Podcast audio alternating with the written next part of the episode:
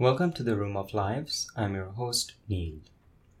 In this last part of this conversation, we discuss our experiences in a Tantra workshop of broken people looking for healing and empowerment, and about the Guru's own need to be a Guru.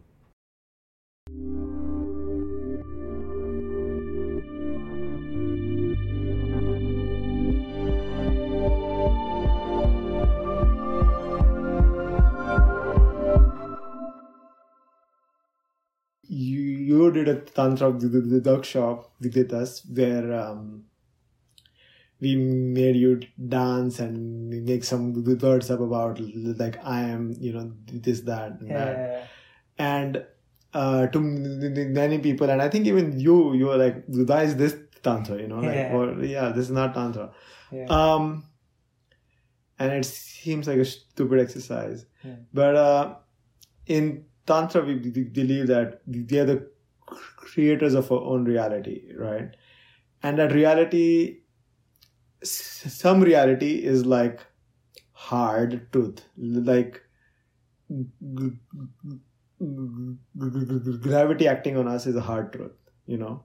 Um, but most of our suffering arises out of our uh, subjective realities, like like uh, yeah, I'm beautiful, I'm talented, I'm worth it, you know, and all that. Mhm.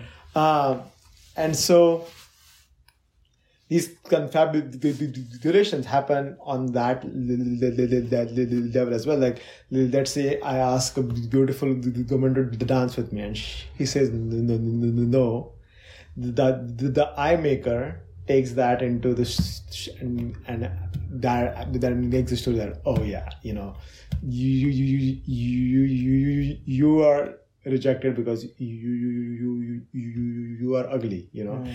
and you, you you are ugly because you you, you, you, you, you, you, you are not tall enough or you have a face that's like, like this or you don't have the right dress you know it makes up this story Mhm. when got in that tantra workshop especially what we try to do is replace that story with a with another story you know that i am you know i'm Mhm. powerful i'm I- i'm beautiful or Mhm. whatever and th- th- th- then you interact with the world through this this other story like i'm be- be- beautiful let's say then a person rejects you you can interpret the same reality as like oh they they may be having a bad day they, they may be tired or you know whatever it is Mhm. uh, But which of the two is more true? it that it doesn't matter which of the Yeah. two is more enjoyable or but more in empowering some in life. cases, it does actually kind of matter. Like there might be some there um, when this person reject. I understand what you're talking about, but when this person rejects you, they might have some definite reason in their mind, and if you in your version start thinking it's something wildly different then there could be some delusion or delusions creeping in. But like there are delusions of grandeur, for example, where like people refuse to believe their flaws, and if they get rejected or something, they have some kind of a theory that flat denies any deficits that they have or anything like that.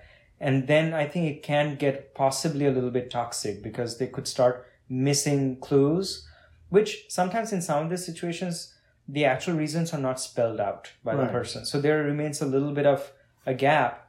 So that gap might be taken advantage of. And I've met a couple people like that who just refuse to think that there could be something off putting about them. There's always something wrong about the situation or the other person or whatever.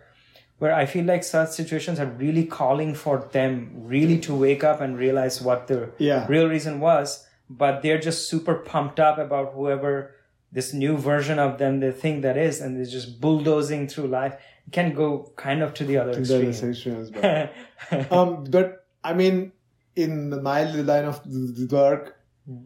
I think like most people Mm. need more empowering stories, and yes, a few people need reality checks, yeah. but I mean the ratio is like maybe maybe 80 20 or even you know like more people in the they need empowering st- stories. That was my experience when I went to the Tantra workshop. I felt a little bit like I didn't need as much. That's just what I felt. Right. Might actually, in some ways, be wrong. That I might be even into a deeper funk that I don't understand how much empowerment I need. But I did kind of feel like there were a lot of people there who needed like something. I don't know, if like empowerment is one of them. But a lot of them seem like they have come from some like broken or traumatic past or something like that where they were having to deal with things that I don't have to deal with. Right. Very fortunately. Like, for example, the exercise that had to do with the parents. I didn't have those kinds of, you know, feelings towards like, oh, like this actually, I'm like pretty cool when it comes to a lot of these things. So what I'm curious about is that do you feel like the people who get drawn to those kinds of tantra practices in that population, particularly, there's a lot of people who are looking for empowerment, or like I just I, I'm wondering if this tendency is overrepresented in the tantra seeking population versus the general General population. Yeah, I mean, the, the- definitely the, the people who are attending the, the, the workshops like this are looking for healing of some type, Yeah. and the mainstream healing modalities have not, uh, you know, done their um, done them the thing they want. Um, but when you start looking at the world through a trauma yeah this this trauma aware lens i mean i feel that that everybody has some or the other trauma you know Yeah. it may not be you know your mom abused you or dad abused you Mhm. but it can be something else and it can be small Mm-hmm. like you know there was a toy that you loved and your fr- fr- friend broke it you know Mhm. it is a small thing you cannot even remember now but back then it was a huge thing to you you know um and then, then nobody believed you after that your Mhm. mom was like oh it's a stu- stu- stu- stupid toy what is it um yeah anyway so yeah just um and mm, as I see pe- pe- pe- people even in like high positions in life, they're functioning in all ways do that internally. The thing that drives them can be the story that oh I yeah I need to impress yeah I need to mm-hmm. impress people with you know my mm-hmm. success Mhm. that is God is driving them, and mm-hmm. then you know they come to the tantra workshop and realize, oh, I don't have to impress anybody, you know. Uh, so who knows? I mean, yes, yeah, it is overrepresented, but I mean. I see everybody, yeah, around me as like, oh yeah. They they have some st- story driving them on whatever they're up to. Mm. What is your story? Like, could you summarize? yeah i feel like i had to earn the love Mm. uh, yeah i had to earn love by you know then i was a kid it was academic excellence Mm. uh, and and that was what was expected of me um, as a tantra teacher it's like i have to help everybody Mhm. i have to help Mhm. and and that's how i be- be- become worthy of love Mm. um yes so to look at okay i enjoy Mm. learning tantra i enjoy teaching tantra and it is also out of this story Mm. uh you know Mhm. so yeah Yeah, I've actually wondered that. The I don't know if you can call it like a guru complex or something. right Because normally when there's a guru, you're like, okay, this is a person from which resources flow mostly in one direction, from the guru to the. You're just like giving me resources, but if uh, there's some kind of like a hidden drive that the guru needs to be a guru in order to feel fulfilled, right then they will make a disciple out of everything that they get a chance. They're like, oh, let me teach you this. right Let me teach you that. Let me, you know, oh, you don't think there's anything wrong with you? Oh, there's a problem now. We need to, there's a big problem. Because in that situation, I'm like, fuck, I can't do my guru thing anymore. This guy doesn't need anything from me. So what can I exchange? right in exchange for their love. Like, I don't have anything to teach you or show you. Uh, let me figure out. This actually, I think, happens in a lot of cults that the leader actually like wants kind of adoration. So one of the goals in the very beginning, like one of the goals is to kind of like convince these people that they're kind of broken and incomplete and they can't do anything except without the power and the teachings of the guru that willing to see them as autonomous self-fulfilled beings who don't need the guru is actually threatening to the guru Mm-hmm. so that can and i mean it doesn't draw everyone there are some people who will be able to see or sense this kind of stuff and they're like i don't need this guru Right. but there will be some people who fit the other side of that jigsaw puzzle piece Yes. and then want someone to kind of lead their life and whatever. And then some kind of a toxic dynamic can develop which in the beginning doesn't look toxic. It actually looks like you have a you know guru and disciple kind of relationship. But the thorn on its side is that the guru needs the disciple in order to Mm. feel like a guru. Otherwise they have some kind of a hollowness like what am i even? What am i Yeah. doing? You know I, I I, so in that sense, being the guru is no longer. I mean, on the outside, they could say, "I'm just doing it because I want to help you," but they're one of the reasons that they're doing it is because they need that. Mm-hmm. They need that, and so uh, the help is no longer happening out of an abundance of resources that I'm just sharing with you. There is actually some void inside that is like a circuitous way of filling that void by giving you something. Oh, and if you don't want it, we're going to figure out how to make you feel incomplete so that you need me, Uh-huh. um, so that you stay in this thing, you know. So, yeah, I wonder if you have encountered that kind of. No, absolutely. Yeah, I have, and I- then, like I said, I may have some of it as well. Um, and uh, it is both that I- that that I know that reality is more complex than I can Yeah. C- c- in the words. So it is both true that um, I just love learning and teaching Hmm. and it is true that I yes I do get yeah I have always gotten myself the worth out of helping others Yeah, yeah, yeah. and so if I stop helping others what am I like you Yeah, said yeah. like, what is this you know Yeah. um I guess the differentiating. So you know, it's you. You are saying that it's kind of complicated and mixed, and I feel like one way to help make the critical difference between like the positive way of doing this and not the positive way is to see if this person does not need me how does that make me feel you know like it is fine for me to want to be a helpful person and a giving person and there's nothing wrong with that. But if i feel like i need to help this person and this person doesn't seem to want any help from me do i feel kind of bad about that? That's where i think the toxicity like creeps in a little bit. I've met like well i met one friend i'm gonna i'm not gonna name her but she and i had many conversations about this to the point where you know she was kind of or started becoming self-aware that she has this tendency that um, she felt that she could only pick broken people or she was attracted to broken people. Right. And her purpose in that relationship was to try and heal that just fucked up broken person in some way. Right.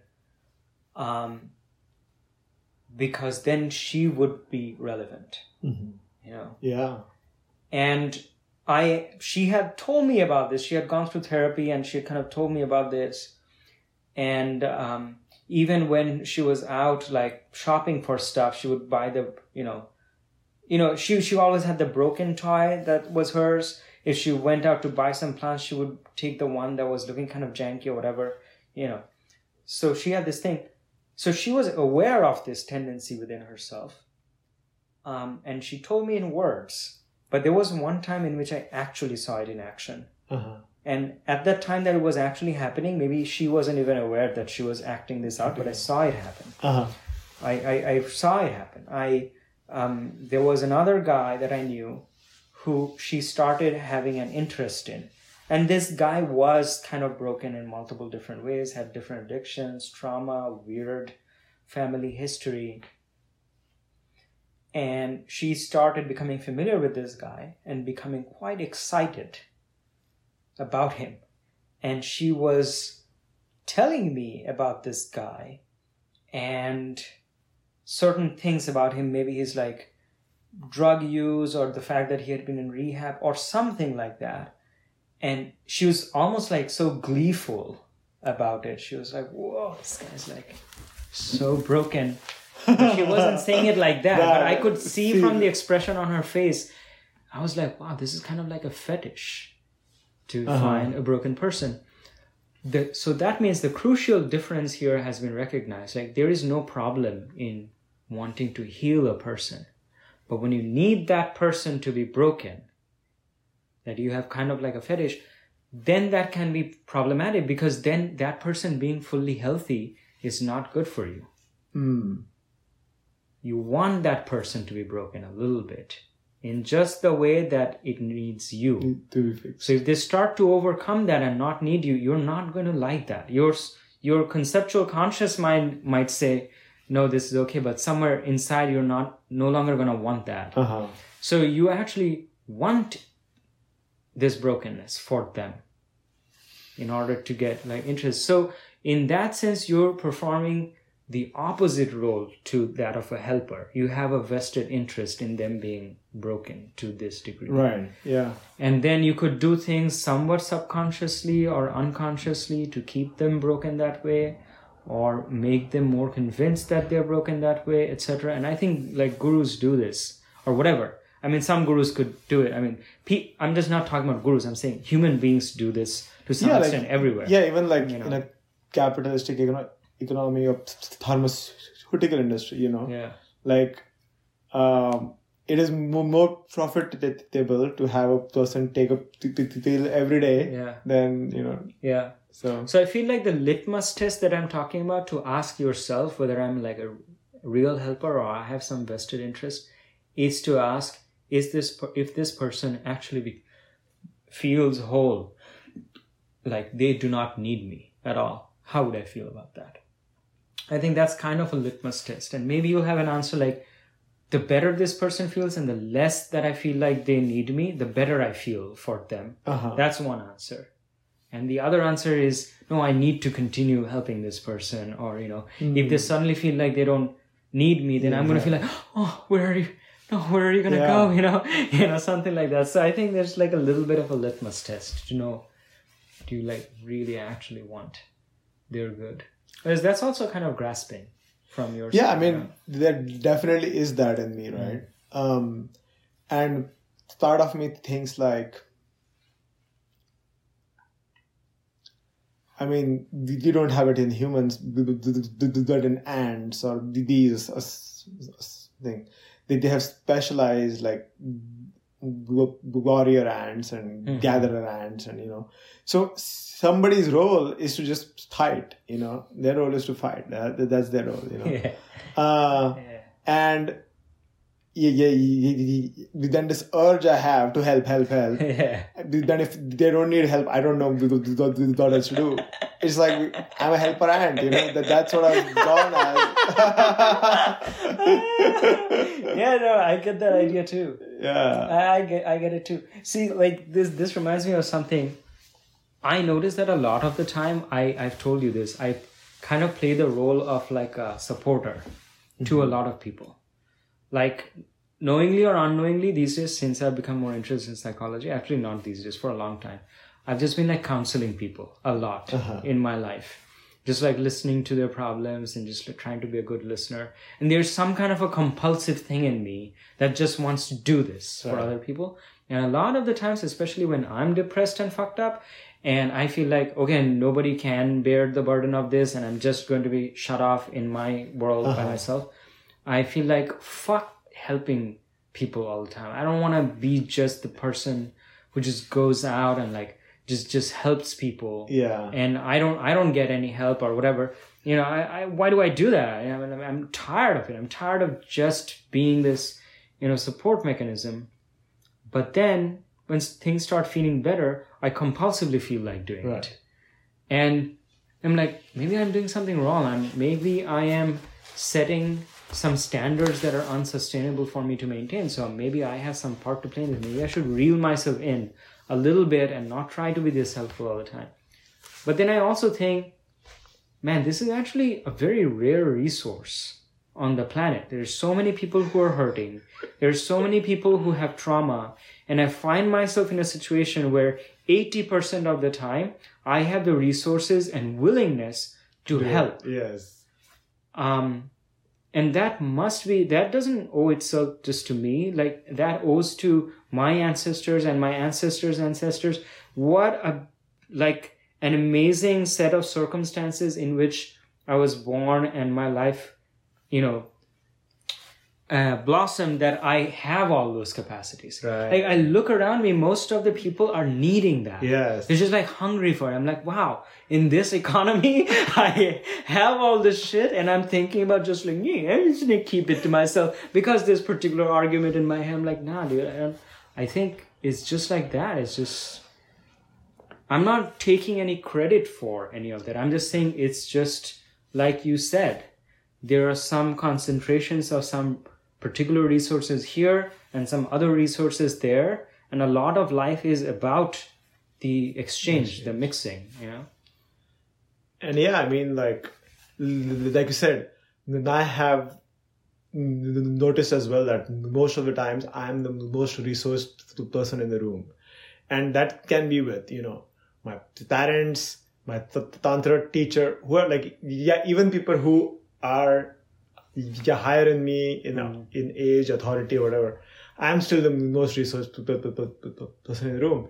And so i find it really hard to receive because Yeah. I can't receive from a person who is less resource than me, and so I'm always yeah yeah I'm always offering, and I was frustrated about it. Like like you like oh I help these people ten times and then the one time I need help you know like they are not resourced like always so yeah I have to you know then find my own help, um, but yeah, I have rephrased it as you know, like yeah, I am the m- most resourced person in the room because I'm being fed.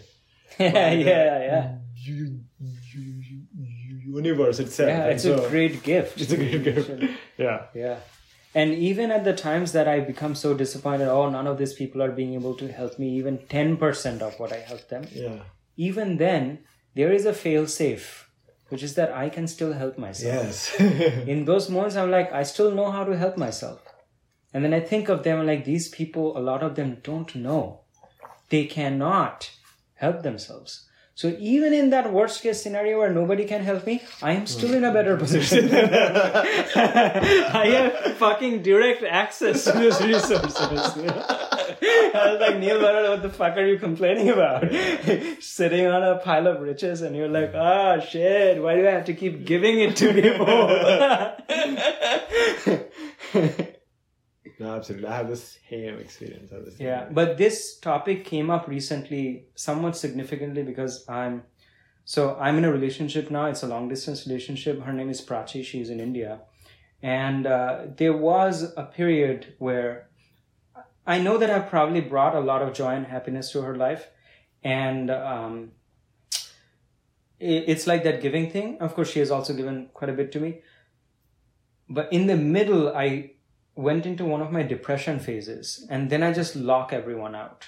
So I, you know i just don't want anyone in my universe anymore. I'm just like myself. And so that happened and i wasn't really talking to her at that time. But she said that she insists that we talk and did talk. It wasn't that helpful but i mean at least the part where she insisted that she talk that felt good. Like okay at least you want to do want to talk to me? Um, but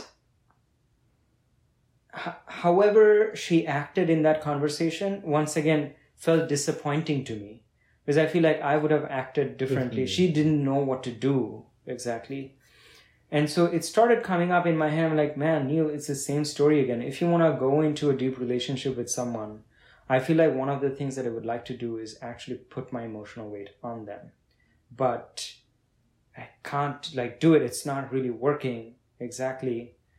Um, so yeah, it has been kind of on my mind, and I don't know if it will be possible for me to just find someone that I can just put my weight on. Yeah. And even if I do, why would that person? It, for that person, is the same question. Like, why do they just want to take my weight? So then it has to be balanced. Yeah, I put my weight on them as much, they put my weight. So it has to have to go finding this exact person. Blah blah blah. You know. Anyway. No, I have I that run into the same issue. So the, the- there are two issues I heard that I also face. The, the, the, one is this being the most resource person, and then having this ju- judgmental mind, which which knows what the right thing to do is. I mean, it knows. Mm-hmm. It thinks it knows, and it wants the other person to act to those standards, right? um, then I have high standards too. Uh, but and then when people don't meet it, I judge them. Hmm. So yeah, those two things have been a hindrance to to deeper intimacy in, in Yeah, my, yeah, yeah. my life as well. Yeah. yeah yeah it's been true yeah so i don't know i i did kind of think about it in my head i'm like is it possible to stay in like a kind of like a deep relationship while remaining completely just self-sufficient about when i need emotional help because then there is some deeper part of me that is not becoming vulnerable to this person Right. but it might have to be the case if I don't, if I can't, you know, I don't know, you know.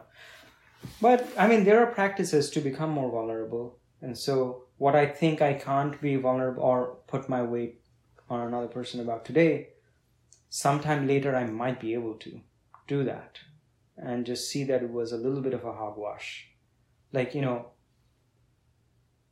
You already have some idea of what those high standards are, the appropriate ways that people should be responding to. You, or I how think- you you'll like to, be responding. to. Exactly. Yeah. So, but over time, those standards might loosen. Or you And- you, might train the, the, them to be like, hey, Yeah. the next time I'm, I'm in this, Yeah. these are the things Yeah. that help. Actually, yeah. One of those thoughts that I had at the uh, at one of those times was I actually wrote it down in my journal, and I wrote down "Help Prachi, help me," yes. meaning not just be judgmental like "Oh, you couldn't do this," uh-huh. but also give them a little bit more of an idea of what would be Mm-hmm. an appropriate thing.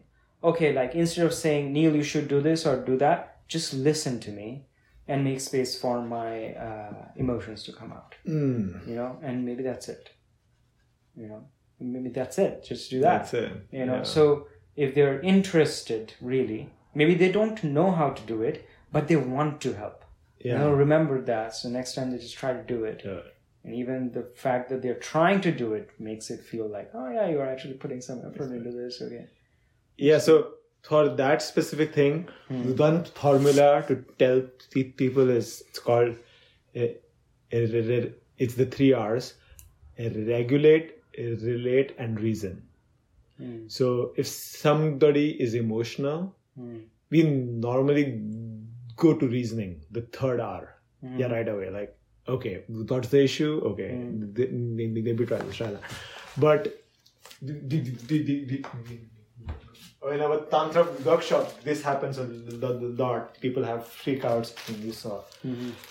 So we try to first regulate with them. That can be just breathing with them, holding their hands, just listening to the, what they have to say. And only after we feel that their the, the nervous systems have been regulated, and they they can you know like start taking t- t- t- pauses in their speech and all that because then they are not regulated. There's mm-hmm. there's no, pause in a way. Mm. So yeah, things you notice to see. Okay, they mm-hmm. they they they they they're regulated now. Then you you you can try to relate. Like oh yes, you know like yeah I had issue like th- th- th- this too, and you know I did you know I did this and that, and then you can ask them like hey are you open to you know a suggestion and that's when the reason appears. Glad you joined Pratim and me today in the Room of Lives. Take care until next time.